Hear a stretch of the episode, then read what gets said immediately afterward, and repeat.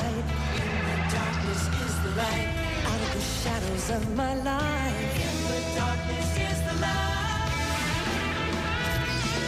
This is the So Weird Podcast. I'm Zach. Hey, Melissa. I'm Emily. I'm Jimmy. Tonight we are talking about season 3, episode 19, which is Meow.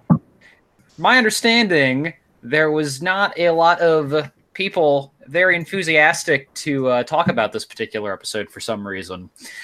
No, I feel like we've been trying to get this episode recorded for like months now, and no one's been particularly interested or motivated to record it. So here we are, though.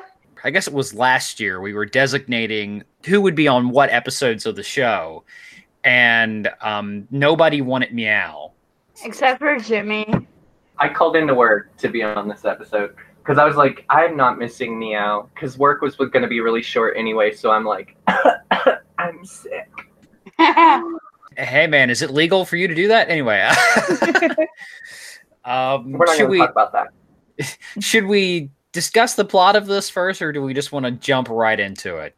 Kat would want you to discuss the plot first. All right. Well, then, in deference to Kat, I will. Oh, cat! Ha ha ha ha ha! ha.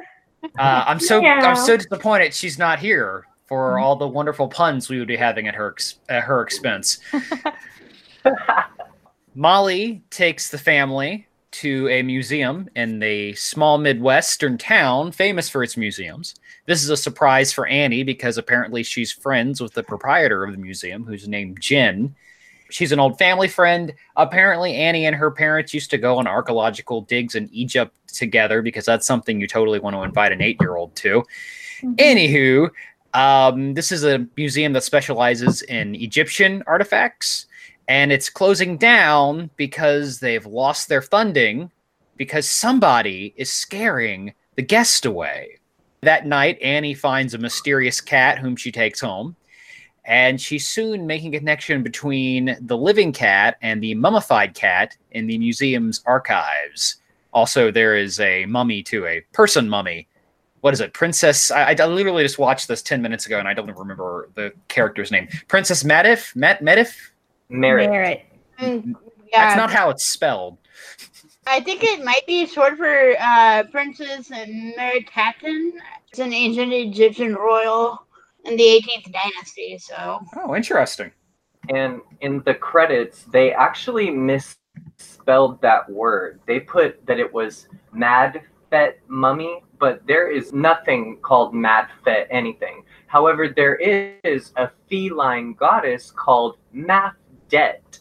So they put the F and the D, they mixed them up. At least I'm assuming it's a misspelled incorrection because you can't find anything called Mad Fet Mummy online, eh, but there are references to an Egyptian goddess called Mafdet. yeah. You guys So- did more research into this episode than I did.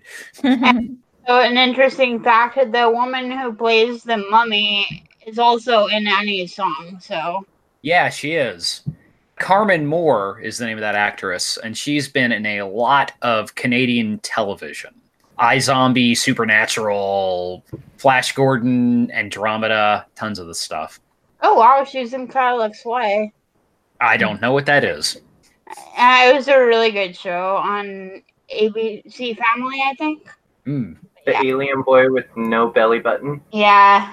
Oh, okay. Yes, I, I have a, a vague recollection of this. And the lady who plays Jen is Fiona Hogan, which the most noticeable thing I noticed she was in is The Magicians.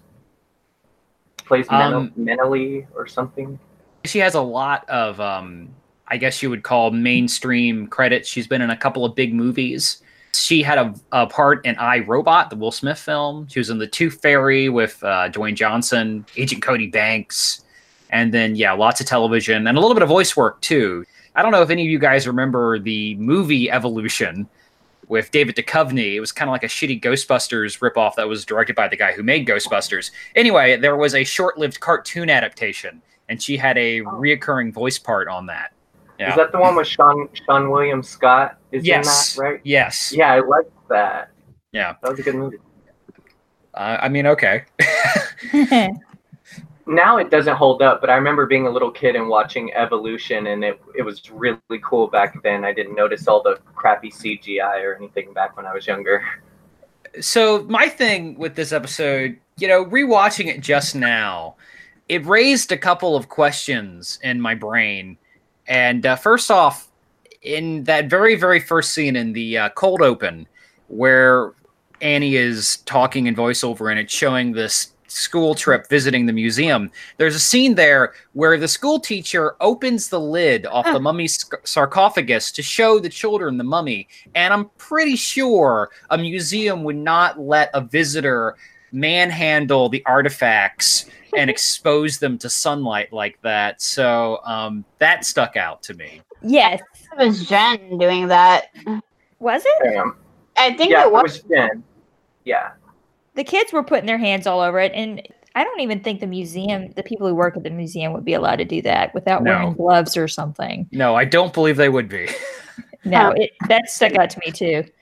And also, she grabbed this priceless top of a sarcophagi, and then she just lifts it up and stands it up against the wall. I'm like, Yeah. okay, you could totally be chipping like the bottom of it. Why would you do that, Jen? You're supposed to be like the proprietor of this whole place.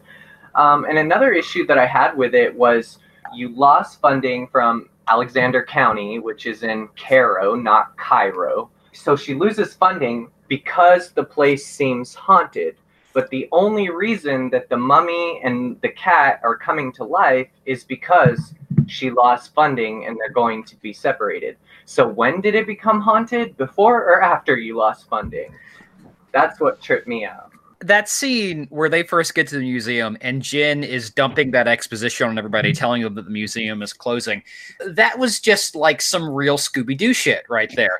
because this is like the beginning of a Scooby Doo episode where somebody's like, oh, well, the museum's gonna close because people are seeing a mummy. And like, I half expected this to end with. Annie jumping on some roller skates and crashing into the mummy, and then they pull the mask off, and oh no, it's old Mr. Withers who wants to sell the museum so he can sell to train developers or something, you know? No, that was a good point, Jimmy. That I hadn't thought about that though. It Yeah, doesn't make about sense. It's like either. chicken or the egg. Hmm. Exactly. Yeah, like, okay, you're losing funding because the place is haunted and there's a lot of sounds, a lot of people are complaining. However, the mummy, because of the curse, only would come alive because she's going to be separated from her cat.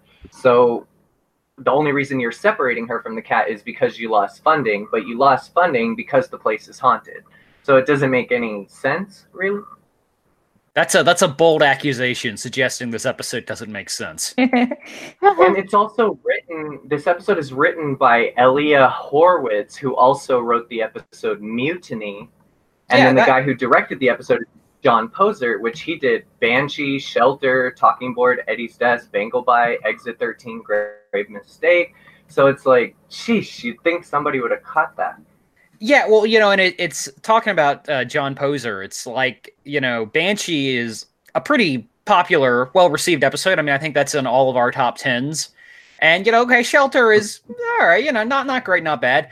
But then, like, he's also responsible for a bunch of these season three episodes, which are you know pretty forgettable.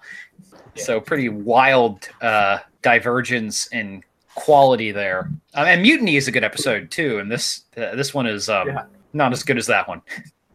Yeah, and another qualm is that, you know, in the intro, she starts talking about the goddess Bast and how cats were revered because of this goddess Bast. And then she says this particular cat belonged to Princess Merit. And then she goes on to say Bast, referring to that cat, was the cat or like the pet of Princess Merit which has nothing to do with like the actual lore of Bast. You know, she was a goddess. They said she was the daughter slash wife of Amun Ra, and that she wasn't an actual cat per se, like a physical cat that would belong to a princess. So the lore is totally fictional and made up just for the story. Yeah. Well, I would assume that Bast, the pet, is named after Bast, the goddess. Yeah, That's what I figured. Yeah. Yeah. You know, I mean, first off, just like from that opening scene, why is Molly taking the tour bus for a family trip? I don't know. I mean, okay, obviously the the actual answer to that question is the show wasn't going to put out more money for another vehicle for this episode. But like in that first scene, you see Molly driving the bus, and my immediate reaction is, "Where's Ned? What's going on?" And then she explains, "Oh, we're just going up to this museum to appease Annie." But it's like, why why take the bus then? Like, surely you own a station wagon or some shit. I mean, Hmm. Well, I was thinking because Jack mentions he's like, "Mom, we're supposed to be on the road to St. Louis, and you're like off the beaten path. We're not going in the direction of St. Louis." So I guess one could assume that maybe because this has happened before, you know, where characters will maybe fly where they're supposed to be, and then the rest of the gang is driving the bus there. So maybe Ned and Irene are already in St. Louis, and they're going to meet them that's what one would assume, I guess. Mm, that's what I kind of assumed, anyways. Well, you know, in moments like these, it really does feel like we, the fans, are putting a lot more thought into what's happening than the actual writers of the episode did. And it's sad we have to do that. yeah. Jimmy, you said you you actually enjoy this episode a lot. I don't dislike this episode. I think it's a totally mediocre, middle of the road season three episode. But um, you seem to be the odd man out here. Why why do you enjoy this one? I don't know. It kind of feels more nostalgic for me because I do study African religion slash Egyptian religion. So that part of it is really nostalgic for me. And also, I just love Alex. And I like how dark the episode is, you know, with all of the artifacts and the discussing of, of you know, I guess, quote unquote history. I enjoyed it just for what it was. You know, I really didn't look deeper as a younger person, but now I can go back and realize like my rewatch today, I just have like two pages of just qualms of what I was irritated with. And it wasn't so much that I'm like, oh, I feel so nostalgic about the episode. It's more like I really wanted to discuss the episode because of all of the appropriation and all of the the fake storylines that really didn't have anything to do with actual history. And that's what I wanted to kind of point out. And I do have like a bunch of notes here. You know, there are one or two things about this episode I actually do like. Um, I mean, first off, the Mummy is one of these classic uh, horror archetypes. Pretty much every genre, sci-fi, fantasy horror show has done a, a riff on it at some point. So it is kind of neat that So Weird has done their spin on the Mummy as a concept. And I do like that this episode is attempting to actually be kind of spooky and scary. There are a lot of scenes of people wandering around this dark museum. There are a couple of moments, I think at least twice in this episode, somebody is startled by another person walking up to them Mhm. I can relate. Well, I mean, and that is like a classic sort of horror movie. I mean, that goes back to at least It Came from Outer Space from the 50s. That was the first time, as far as I know, that somebody in a movie, in a horror movie, did that kind of fake out jump scare where somebody puts their hand on another character's shoulder and it's like, ah, but oh no, it's just so and so.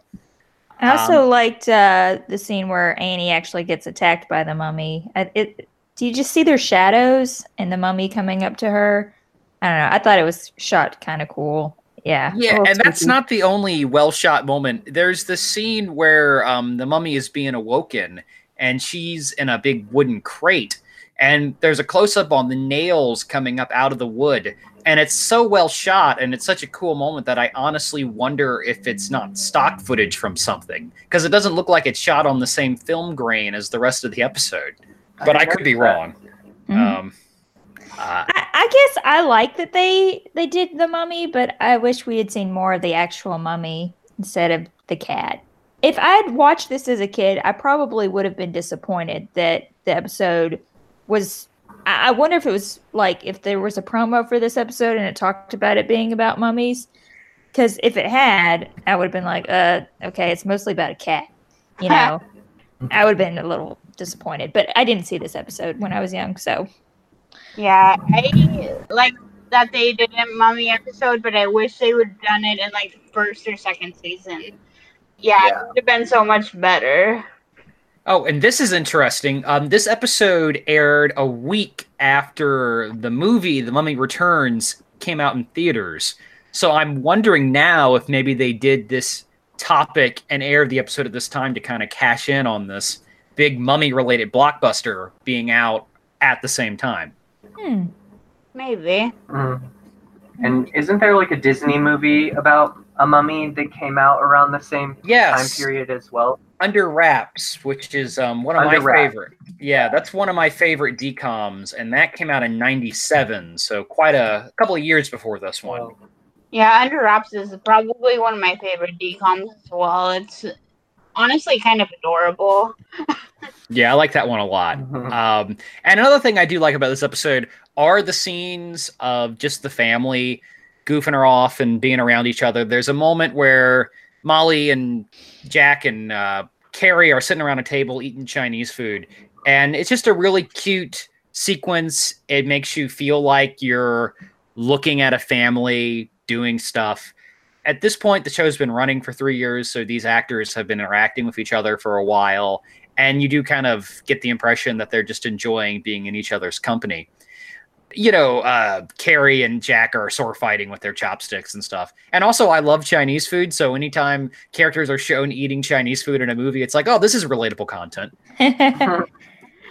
I like it too. Yeah, I agree. Their their banter in this episode, Jack and Carrie's, and when they're poking fun at Annie or whoever, it seems very natural, and it really plays into the fact that they're they're a group and they're a family. And the bit with the chopsticks and them fighting actually r- reminded me of Strangeling and uh, Jack and Clue's sword fight down in the the basement of the Yeah. theater.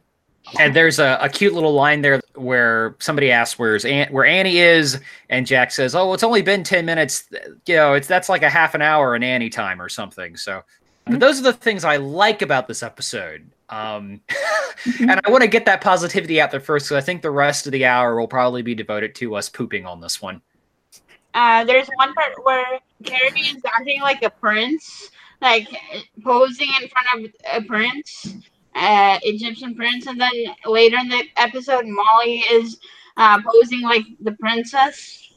Ooh, I feel like somebody would mention that.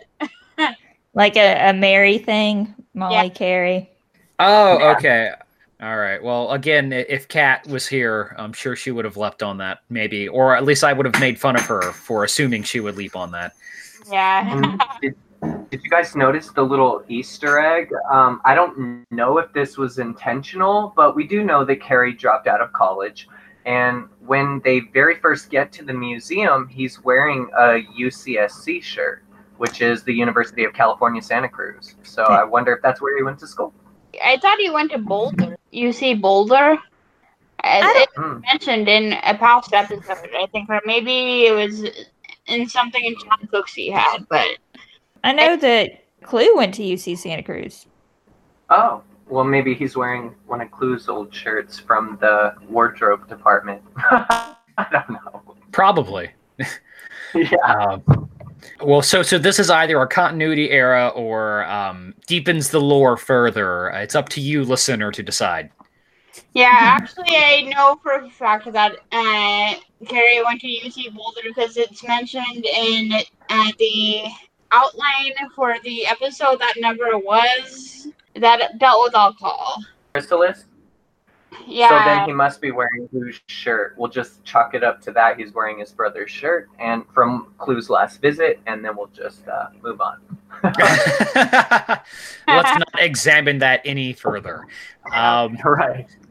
I'm feeling like if Kat was here, she'd be saying, "Guys, we're going all out of order." so I don't know how to rein this in, but uh, the only cat here is the cat on the episode.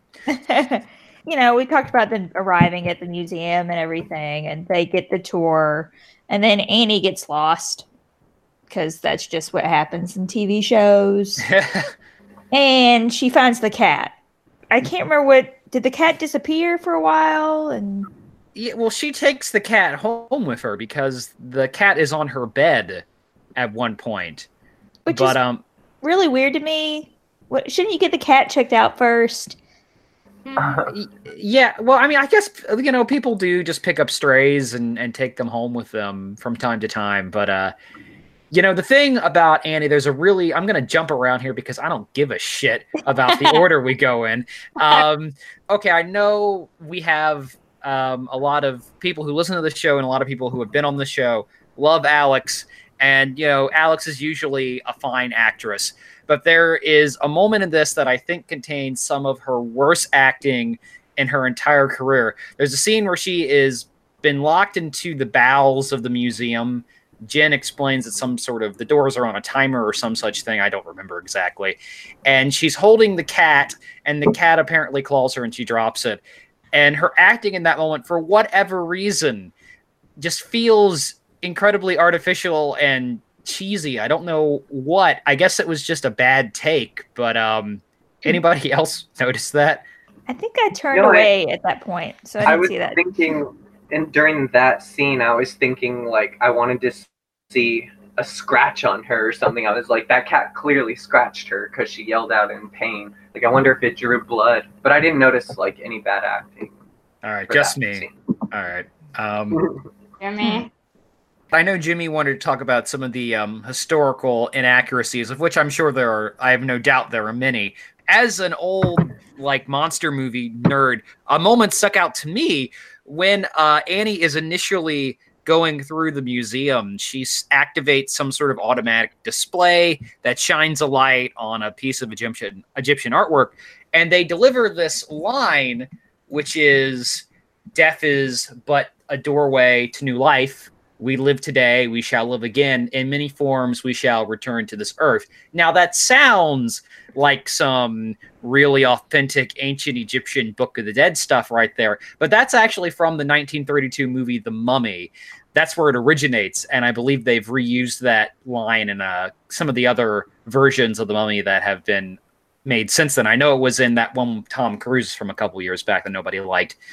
Hmm. That was a great catch. I did not catch that. I think that that's an awesome little Easter egg there. And there were a few scenes that kind of mirrored that, um, like in the intro when she's talking about the museums are a way for the dead to speak to us, and some voices are louder. But she also has a scene where she says, It's really cool that people from my old life can meet people in my new life. And I was like, oh, they kind of have this whole like balancing thing of like life and death in the episode. I don't know, just a little thing I was trying to put together. Uh, I also thought it was a cool thing uh, of the mirroring thing, how they were all saying corn, corn, corn at the beginning, and I was going, wow, this episode is really corny. That whole opening sequence on the bus to me, something just feels really, really off about it. I don't know. yeah. and they got Caro wrong. Um, if you guys watched American Gods, they have like a whole scene dedicated to this because uh, a lot of that show takes place in Cairo, Illinois as well. But they don't call it Cairo; they call it Caro. That's what all the the locals call it. Yes, I remember th- hearing about that. I read the book, but I didn't see the show, so I was wondering why I'd heard that name before. Yeah, and may- Uh, maybe that may just be a Canadianism there because at one point Eric Lively says they buried her, which is also very much a Canadianism. There's a scene where Molly starts sneezing around the cat. okay, yeah. yeah, and she says that she's developed a late allergy to cats. Late onset allergy. Yeah, late onset. But just last season, she owned a cat in Shelter, which the director of this episode directed Shelter too. Is that what you're saying? Yeah, yes, it's same director, yeah. So wouldn't he have caught that? You know, I used to have a problem with this myself, but I kind of developed an allergy to almonds of all things in my adulthood. Like I never used to be allergic to them. They were my favorite snack up to like two years ago, and now suddenly, whenever I eat anything with almonds in it, my throat starts closing up, and it's like I have strep or something. Yeah, so now I'm kind of understanding how allergies can just develop randomly? No, yeah, no. Uh, I did my first aid training a couple years ago, and the instructor was like, "You could develop an allergy to peanuts at any time, a deadly allergy to peanuts." And I'm like, "Great, thanks." Peanuts are just waiting for an opportunity to kill you. Right. I just assume she probably developed it. okay, well then, where is Mister whatever his name is? What was the cat's name? I don't know, boss. No, their cat, Was it Uh, Mr. Whiskers? Pea brain. Pea brain. P Brain. Yeah, what happened to him? I don't know. Maybe he got rehomed. Where was he in Lightning Rod? There was a cat in Lightning Rod, remember? But it wasn't P Brain. But it wasn't him. Are, are Hmm. we dare suggesting that the continuity of So Weird is anything but ship shape, tight, airtight? So I like that line where they say late onset allergy because then it kind of dismisses the whole argument. Like, but you've had a cat all these years. And maybe P- Pea Brain went to live with Fiona at Aunt Melinda's. I like to think the writers made it late onset uh, allergy. You know, perhaps one of the writers did indeed remember that Molly had a cat in a previous episode, previous episode, or maybe they were just saying, "I can't remember if Molly had a cat or not. I'm just going to hedge my bets and say that it's late onset, so we can do this dumb joke about uh, Mackenzie sneezing." yeah. And wasn't it ironic that she sneezes the moment she mentions the late onset? You Yeah. were in the museum the whole time, like, and you didn't sneeze at all until you see a cat and mention your allergy, then you sneeze. Yeah, it just So- late onset allergy to cats, and uh, something says here uh, your age also has something to do with developing allergies, since repeated exposure to certain allergens can trigger allergic reaction. Uh, it is possible to develop allergies when you're older, as you've had more time to be in contact with the allergens. So. Very good to know. Nevertheless, it did stick out to me as kind of a that's just sort of weird. And not Yeah. like so weird, weird, just like why'd they put that in there weird? All right, Jimmy, go through your uh, grievances. Yeah, because clearly we have so much to say about this one. Well, we've covered, you know, a lot of them, but I did want to cover just a little bit of the history of Bast. Now, of course, she originally had the head in early, early, early Egypt. She had the head of like a desert cat or of a lioness, and she personified playfulness, grace, affection, and cunning of a cat, as well as of a fierce uh, lioness. Now, she was the daughter and the wife of Ra, and thus known as the Eye of Ra, along with her sister feline goddesses. And Egyptians, of course, considered cats very sacred. They were kept for hunting as well as for protecting the home, uh, as they were helping to stave off any sort of diseases that could be brought in from vermin. And they also help kill snakes, which are very venomous in Egypt. Doing harm to a cat in ancient Egypt was considered a horrible sacrilege and could result in the death of, of the person who harmed the cat. And in ancient Egypt, when a cat died, they were mummified so that they could be offered as an offering to a feline goddess, um, in this case, Bast, in hopes of fertility. Usually, images of Bast will have many kittens around her. Um, she's a symbol of fertility as well as protection. And then the, the Princess Merit, there really was a Princess Merit, and in the credits, I believe the episode misspelled her name. I was mentioning this earlier because they spelled her name as Mad Fet Mummy, is what they call her. But there's only one reference to a math debt in ancient Egypt. And as early as the first dynasty, Mafdet has been considered the goddess of judgment, justice, and execution. And she is also believed to be the very first feline goddess. She predates Bast uh, and her sister goddess Sekhmet, and another feline deity in the form of a lioness who protects the king and the pharaoh may have eclipsed Mafdet's popularity and assimilated her function. So basically, Bast kind of did away with the worship of Mafdet when she came about. So that's kind of interesting that they have Mafdet has the cat named Bast when in ancient religions Bast kind of overshadowed Mafdet's worshippers or her worship. Now, Mafdet's reverence and existence is still evident, especially when we find sarcophagi of different pharaohs, because her images can still be found on personal items as well as on their beds uh, where they are mummified. Jen talks about Bast as a goddess, which I found, like you guys said, she probably just named the cat after the goddess.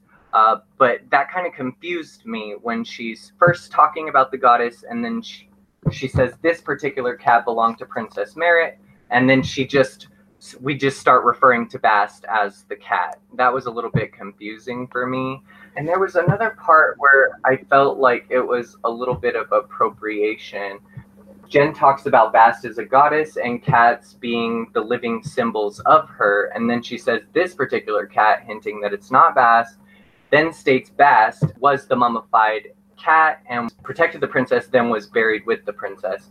So the show is creating its own lore. It's like not actual lore or actual history. And I feel like that is another example of appropriation on the part of So Weird because they're taking actual myths from an actual culture and actual religion and sort of appropriating it um, you know, for the American slash Canadian slash wherever else this played out uh, audience.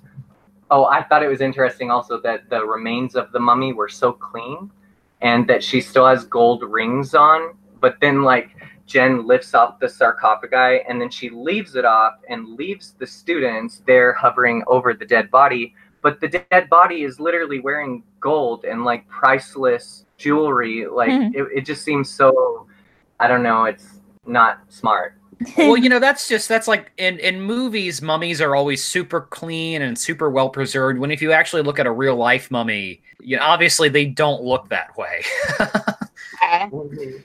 I didn't think that the mummified cat would actually look like that because I thought it looked a little too pristine. But looking at mummified cats online, they did actually look a lot like that, um, except for the bottom half would usually be like covered in um, some sort of plant, would be like braided around the bottom half of their body. And it didn't really have that in the episode.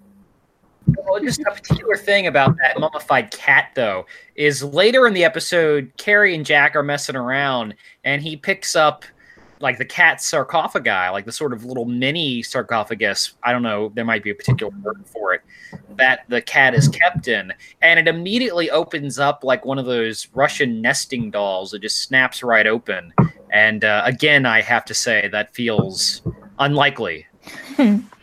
yeah.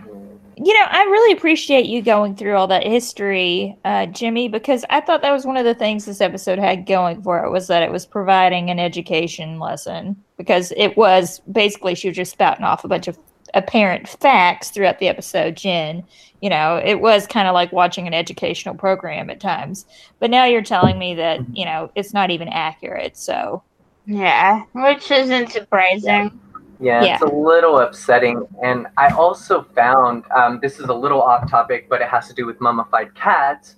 But on strangehistory.net, I was horrified to find out that in 1888, more than 300,000 mummified cats were found in an Egyptian cemetery. And they didn't know what to do with them. So, what did they do? They stripped off all of their wrappings and their matted fur, and then they carted them off and sold them to farmers in the US and in England, ground them up, and used them as fertilizer. Oh, Crazy. Isn't that so disrespectful? Like, I just feel so disrespected, and I'm not even Egyptian. Well, you know, Right. for years I've heard stories about how they would use mummies for like firewood. So, you know, there's a long history of white people coming into Egypt and just saying, like, what's this old shit? I'm just going to set it on fire or throw it away. Thus are the wages of imperialism. Yeah. And did anyone else have an issue with like the cliche bowl of milk for the cat, which cats like it's not even healthy to give them milk, but yet that's like a cliche that if there's a cat, they just got feed it milk. You know, Mm. I had a little issue with that. well, I had issue with Carrie licking it. That was nasty. We're assuming that the mummy, Princess Merit, is the one who put this gold bowl of milk in there for the cat. which to me is just like eye roll. I wish that Disney didn't at this time period didn't treat us so stupidly, you know, or just think that we're not going to catch this stuff. They really should have just stuck to the actual historical aspects of it, and I think we would have had a much better and more deeply rooted episode to appreciate than we than we get. Well, you know, this episode it does kind of feel like a commercial for museums a little bit. In various other season 3 episodes it's popped up where it feels like they're really trying to teach us something. And I do feel like the moral of this episode is sort of uh, appreciate museums. Hey kids, go to a museum. They'll teach you stuff. Uh-huh. and and th- then it becomes kind of ironic that you know i mean i, I would not expect a 20 year old disney channel show to be especially rigorous in its research so i'm not shocked to hear that it isn't especially historically accurate yeah. And about Princess uh, Merit, I do wonder if they're referring to Princess uh, Meritaten was the daughter of King or Ak Akhenaten, which would made her uh, the sister of Prince oh, Tut. the writers probably found a history book a book on egyptian because or you know i mean i guess this was early internet they could have found something on uh, you know encyclopedia.com whatever existed at the time in those pre-wikipedia days and they probably just said like oh that's a that's a cool name for a egyptian princess let's go with that Yeah, probably. Are we ready to talk about the ending? sure Okay. Annie realizes that the cat is trying to get back to the mummy, or the mummy is trying to get the cat. Uh, I don't know. One of those.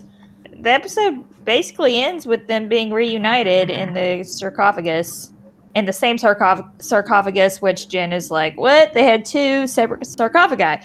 Everyone that's in the group, you know, Molly, Carrie, Jack, they're all witnesses. So now they totally believe Annie, right? They believe that weird stuff happens. Yeah, once again, we have an example of the other characters on the show being exposed to very clearly strange, probably supernatural events, and just kind of shrugging and forgetting about it next time. Uh-huh.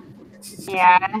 I did appreciate that Jack was kind of like, no, we don't need to see this.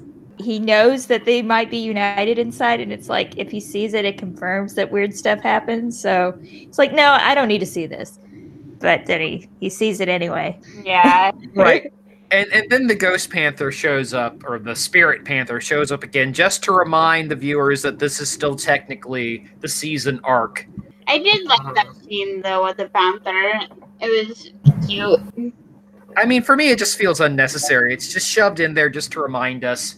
Clearly, somebody said, like, oh, well, this is about a cat. Let's connect this with, you know, Annie's persona and all that stuff. But it did feel very forced in, like, oh, well, you know, we're coming up towards the end of the season. We better remind people that this is a thing. I mean, it's not even a case like Rewind or Widow's Walk where the Panther shows up and resolves the plot. It's literally just like Conrad drops in, does a little cameo, and then we're out. Yeah, I remember watching this with a friend, and she had a head headcanon that Annie's uh, favorite animal is, cats because of the panther. But yeah, that's interesting to think about. And I did find a reference that that uh, goddess Mafdet, she also sometimes was depicted with the head of a panther in some aspects. So You I thought that was also a cool kind of connection. Yeah, I read that earlier, and I'm like, huh. I do wish they kind of you would have used that in this episode. Yeah, you know, once again, that's either the writers of the show being um, really smart about something, or you know, we viewers just making connecting dots that they never even considered. yeah. All right, so are we ready for ratings on this one? Yeah. Yeah. All right, uh, I would give this one a five, right in the middle. Mediocre episode. One or two things I like about it. Lots of things that just make me feel nothing at all. Typical mediocre season three episode is so weird. Sorry, season three fans. I think I would give it like a six point five or maybe a seven because there are things I like about it, but it's not exactly a favorite. But I also, yeah, don't hate it. So yeah, I give this one a thumbs down. There's not too much that I like about it. I mean, I do like the banter between everyone, but I'm not super into Egyptian history. And at times it, it did feel kind of like they were lecturing me. And then to find out that, oh, it's not even accurate information, it's a little irritating. And I liked seeing Annie do research on the computer. We didn't mention that, but that was kind of refreshing. But really, it just, I mean, I'm sure I'm going to forget about it a few hours after we're done talking about it. So, just not for me, really, more than anything. Yeah, did uh, instant translation websites like that exist back in 2001? Probably not. Because, you know, though it's not instant, she types in these um, hieroglyphs and then it takes a couple. There's a little load bar that says translating. I couldn't help but notice that. Made me Hmm. nostalgic for AOL. Yeah, it reminds me of something from my Nancy Drew games. I'm a big Nancy Drew game fan, and that is exactly like something that would appear in a Nancy Drew game where it's like perfectly translated into English.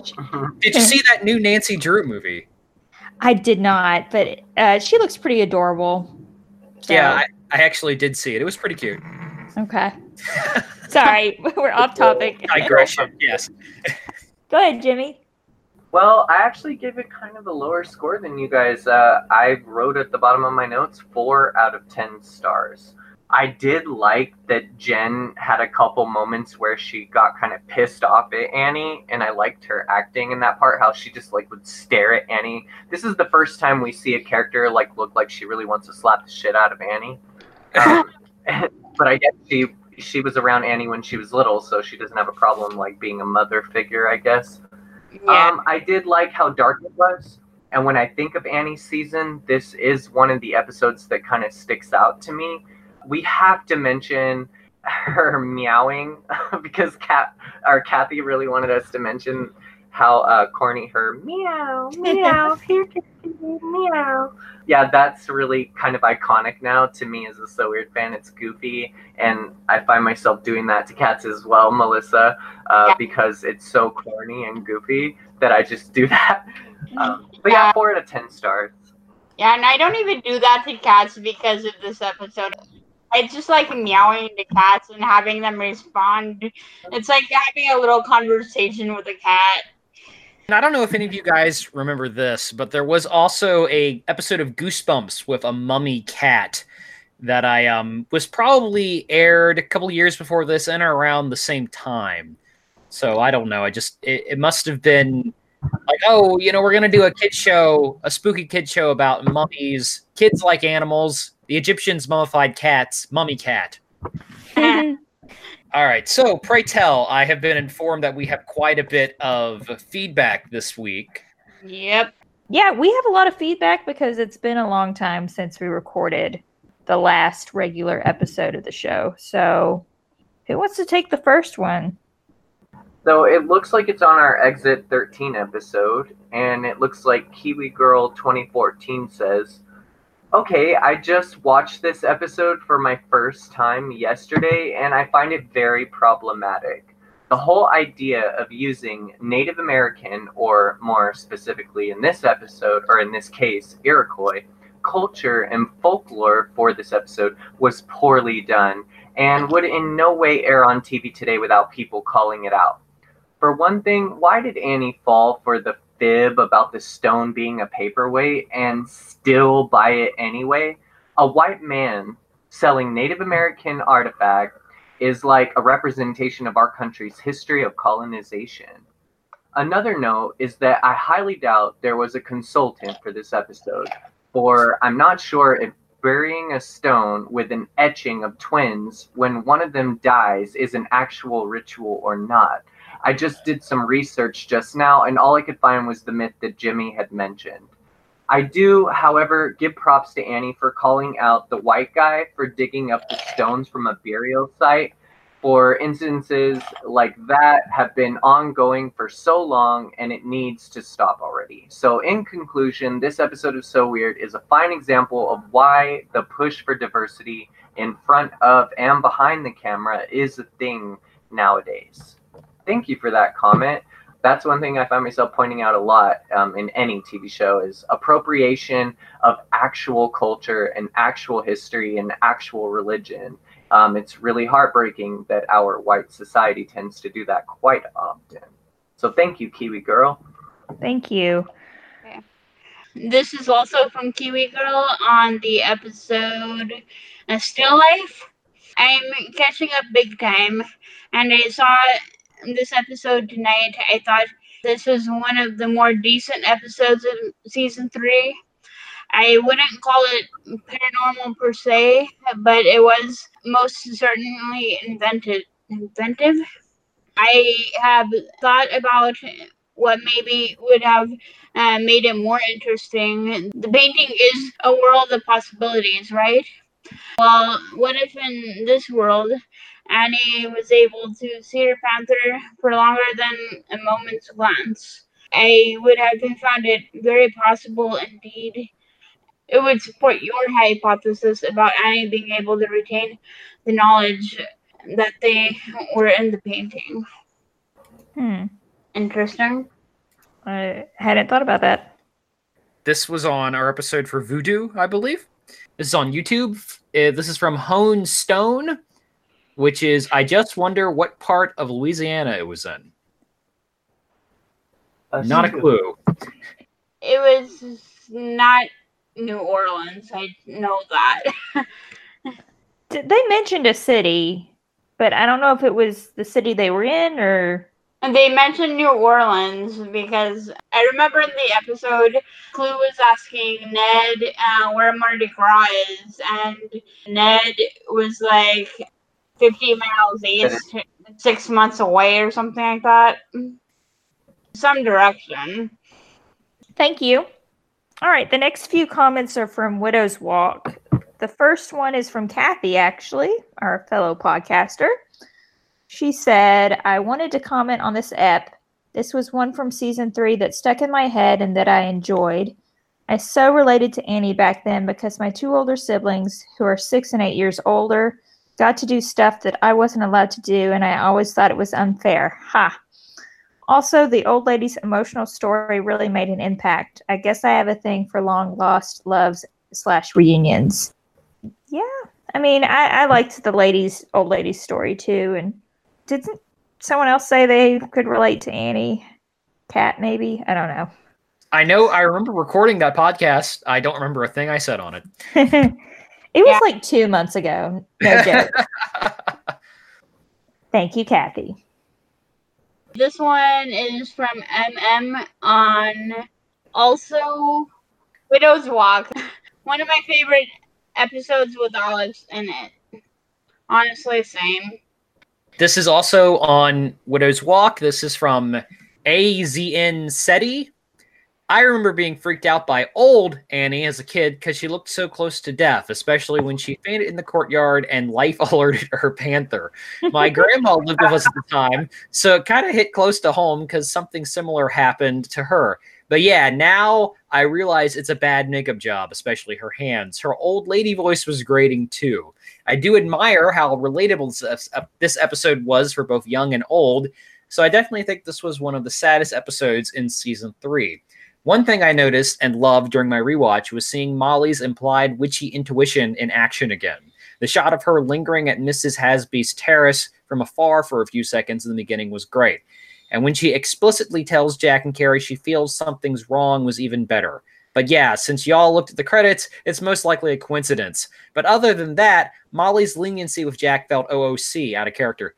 I do find it weird how Carrie also caught the intuition instead of Jack. I kind of stand the reincarnated knight arc. I made it made no real sense to me. I'm also continuously disappointed in the lack of distinct supernatural source this season, although I guess the bottle slash letter could have been the source slash trigger object, and I think William meant for the bottle to be opened only by Virginia whenever she finds it and no one else. If William's desire for her to find it was strong enough, that could be enough to turn it into a trigger object that can technically that can technically bring him home. And desire is a real enough power to make things happen, or a part of his soul remained with the letter. If not, maybe the mirror has some Snow White Ferris of the Mall effect. But again, there's just not enough there to imply any of that. that was another episode where I think we had a lot of thoughts along the lines of uh, um, we're putting more thought into this than the actual writers did. Which um, you know, again, we were doing that this episode. So Yeah, I like the idea of the bottle only being able to be opened by Virginia. That would have been smart, but I don't think that's what they were going for necessarily. That would explain why Jack and uh, Carrie couldn't open it, even though they're much younger than her. So the next one, um, I think I'll get it. Um, it looks like it was left on this so weird forum um, underneath our Great Encanto episode, and it's by a member from the forum named Levi. And he says, "Hi guys, long time no see. Sorry I've been MIA with life events, and I just wanted to say thank you for continuing to make the podcast. However, I don't think all the season three hate is needed. Haha. Whatever happened to the Belinda Metz interview? Also, do you guys ever think it would be possible to interview Mackenzie, Cara, Alex, etc.? I feel like since you guys managed to score some cast members already, it'd be cool to hear from a lot more. Thank you guys. The Um, Belinda Metz interview, we are still trying to make it happen. As for Mackenzie, Cara, and Alex, we have tried some of these people, and nothing has come of it yet. So, yeah, we're, Yeah. we're looking at all these things. never say never. By the time this episode comes out, we'll have had some other interviews go up. You know, we we have tried a few of those names before. We'll keep trying a couple of them. Uh, yeah, you know, you, you never know. It would be great to have anybody involved with so weird in any capacity on the podcast. We are still trying to make a couple happen, and there are a couple that have that may we've reached out to. So we'll see. But I thank you for the continued support, Levi. yeah, uh, but I don't know what you mean by the season three hate. I, I am on record as being a season three hater. I mean, I think we try and treat each episode as its own thing. There have been times when I, well, like maybe one or two episodes where I just can't get into it. But yeah. I mean, that's different than like hate, hating, or bashing it. Now, okay, I will be honest. I think that was after the uh, Great Encanto episode. I did go a little overboard in that episode. I will admit. Uh, uh, it was like the first episode we recorded right after the Jon Cooksey interview, and I was really fired up about talking to him and like hearing what the original season three was going to be like. And yeah, I think I just went all out for that episode. Yeah, we try to stay unbiased, but you know, we're breaking down the episodes, so we're definitely going to point out the pros and the cons. But don't ever let that make you think that we're not still huge fans. Clearly, we're all gigantic fans of So Weird. So, season three or not, we love the show. Yeah, I mean, you know, even I, I admit somewhat flippantly that you know I don't like season three very much on a whole, but you know, we always, I always try to find the positive in anything. You know, I, whether I succeed in that, I don't know. yeah. yeah. Here's a comment on the forum from Darling Kelly. Bless you guys for muscling through season three. I've been trying to watch along with you guys, but most of these episodes still make me cringe. However, I will say it's nice that most of the cast stuck around so we could see their characters continue on and evolve. Devolve? Especially Jack. Oh, and also, I totally agree that once your eyes have been open to all the not so discreet Molly slash Carrie stuff, you cannot unsee it. It's so obvious. Perhaps. I even noticed from this Meow episode when Carrie's like talking while they're eating and he's like talking about dead people and Molly's like, Carrie, we're eating. I was like, Carrie Molly moment right there. There it was. It doesn't take much to get us uh, merry shippers going. Is that the poor portmanteau um, Molly Carrie couple name? Mary? Yeah. Ah, okay. Yeah. I just became a Molly Carrie shipper just since I joined the podcast. Once they mentioned it, I see it everywhere now. I mean, I So I, I totally stand it. yeah, I see it, but I don't ship it because it's just that one, the age gap is way too weird for me. I mean, plus I know that Carrie had to have grown up with Molly, so it's just adds even more levels of weird, and I cannot, in good faith, do that. yeah. Yeah. it'd be like me being with an uncle or something. It's just yeah, it, it is a little incestuous, and I think that's why it's always skeezed me out a little. But you know, I neither ship nor stan any combination of two characters on this television program. All right, Except- um, Carrie and Callie, and then Gabe and Jack. only the canon chips. I like uh that I think it was one of us from the podcast who goes William on the Widow's Walk episode. That's Hmm. great.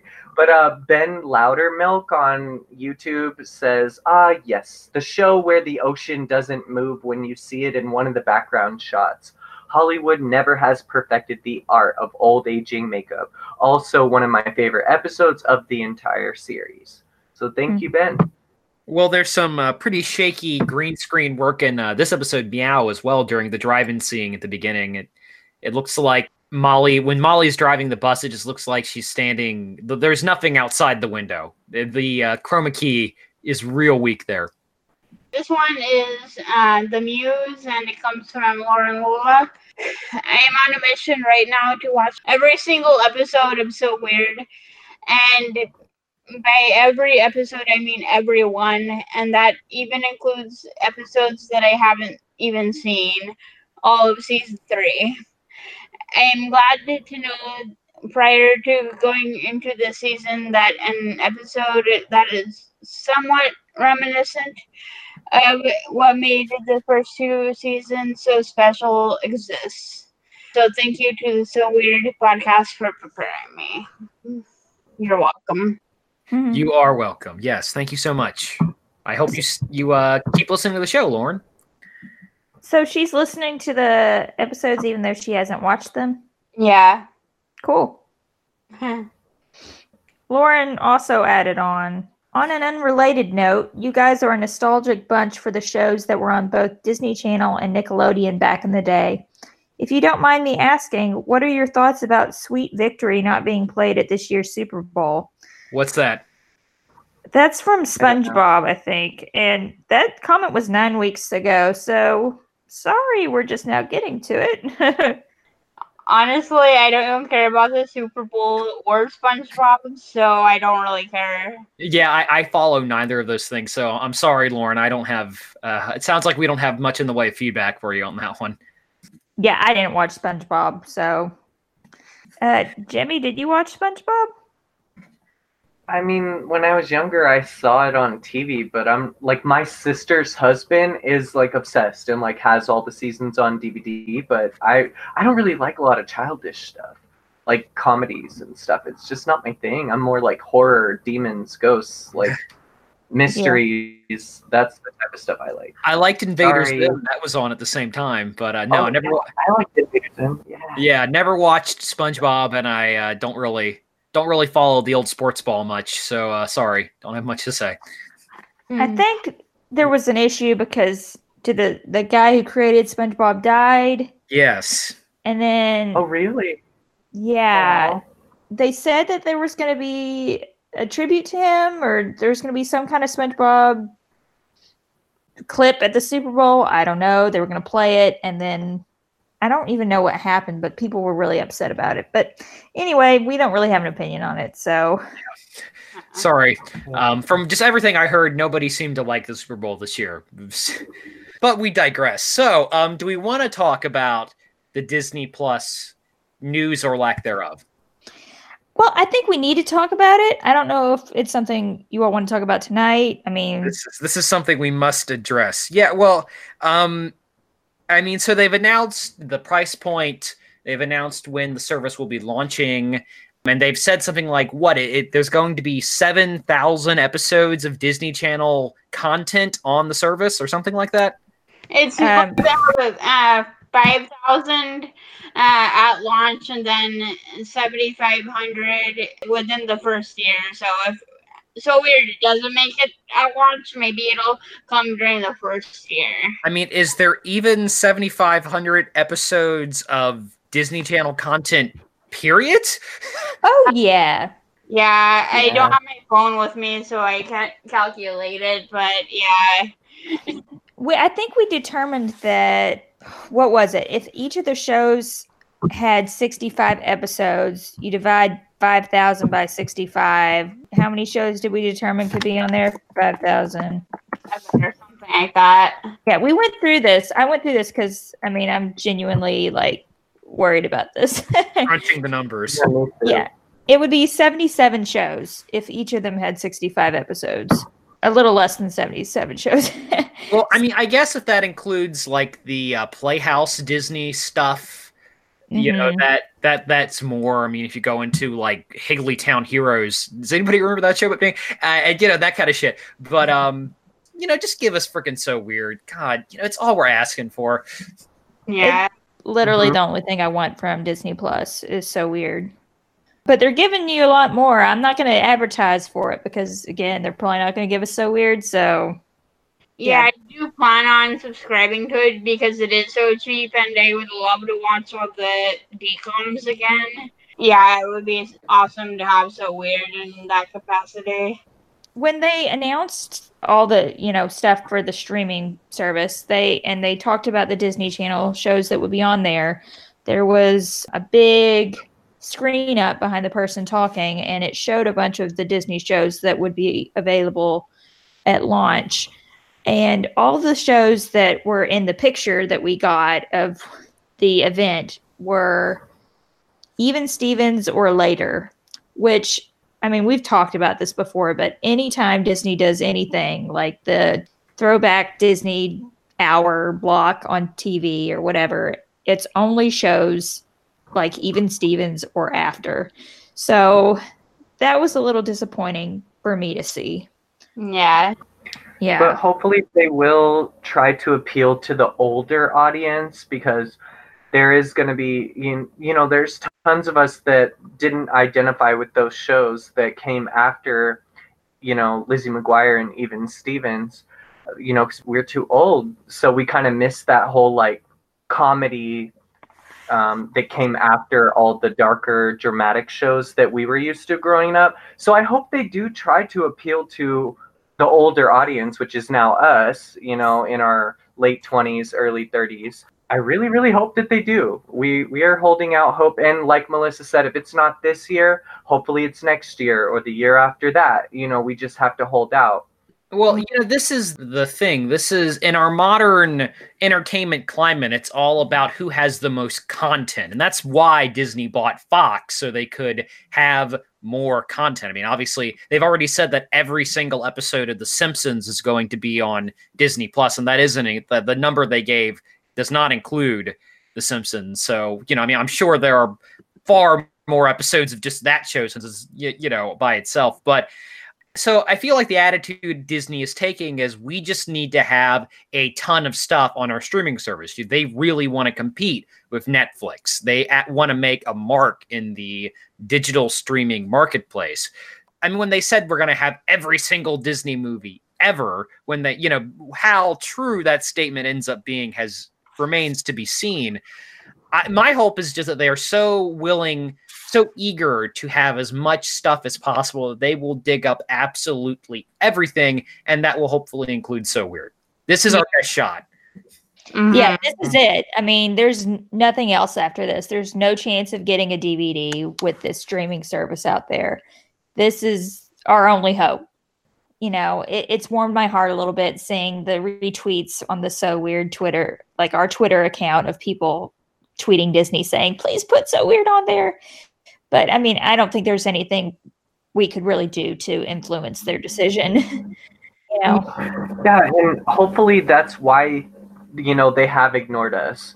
Um, because we have seen them reply, you know, the Disney Twitter. We've seen them reply to other fans. So hopefully that's why they're ignoring us because they knew that this service is coming out and that this is going to pacify all of us. Um, so that's what I my initial thought was like, oh, that's why they're ignoring us so hard about you know all of us reaching out asking for so weird because they had this streaming service in their back pocket. I, I don't know, Jimmy. I think you overestimate how much uh, So Weird or how much Disney listens to us. But yeah. we both heard it. But I mean, someone's got to see that shit. You know, someone sees it. Some Who's there, like, unpaid "You'll intern. Yeah. So the Chris Gibson interview is going to be posted before this one, apparently. Yeah, Um, according to Chris Gibson, he has gotten residuals for So Weird just out of the blue. And, you know, it, it tracks the only reason he would get that for no reason, just out of nowhere, is because it's going to be on the streaming service. But, you know, I, I am expecting nothing. This is, you know, Disney has never acknowledged the show, has never made an attempt to please the fans of this program. So, you know, I'm expecting to be disappointed. But if I'm not, Yeah. that would be swell.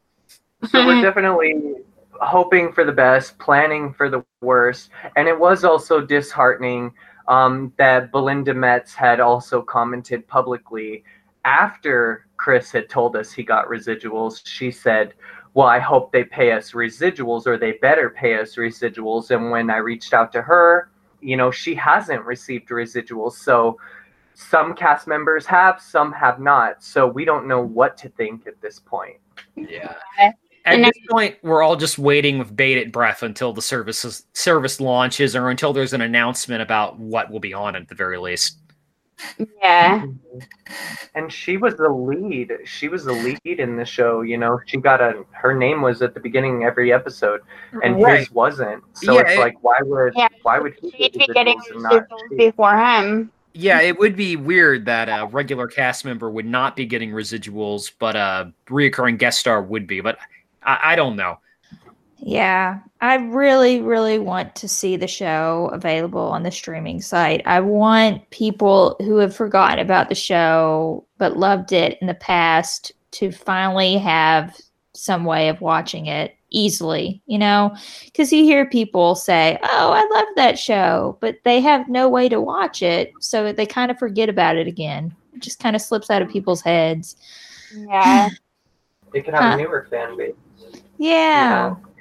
And I've talked about this before how So Weird it's a show nobody ever talks about except for us. But if you mention it in a room of late 20s, 30 something millennials, everybody immediately goes like, "Oh, I loved that show." Everybody watched it. Nobody re- seems to talk about it for whatever reason. And if it was actually available, if you could say like, "Oh, well, if you want to see it, here it is. Just, you know, get on Disney Plus." That would uh, make our jobs a lot easier. yeah. Yeah Yeah, I remember uh, last year I was in a public speaking class, and my first speech was actually about So Weird.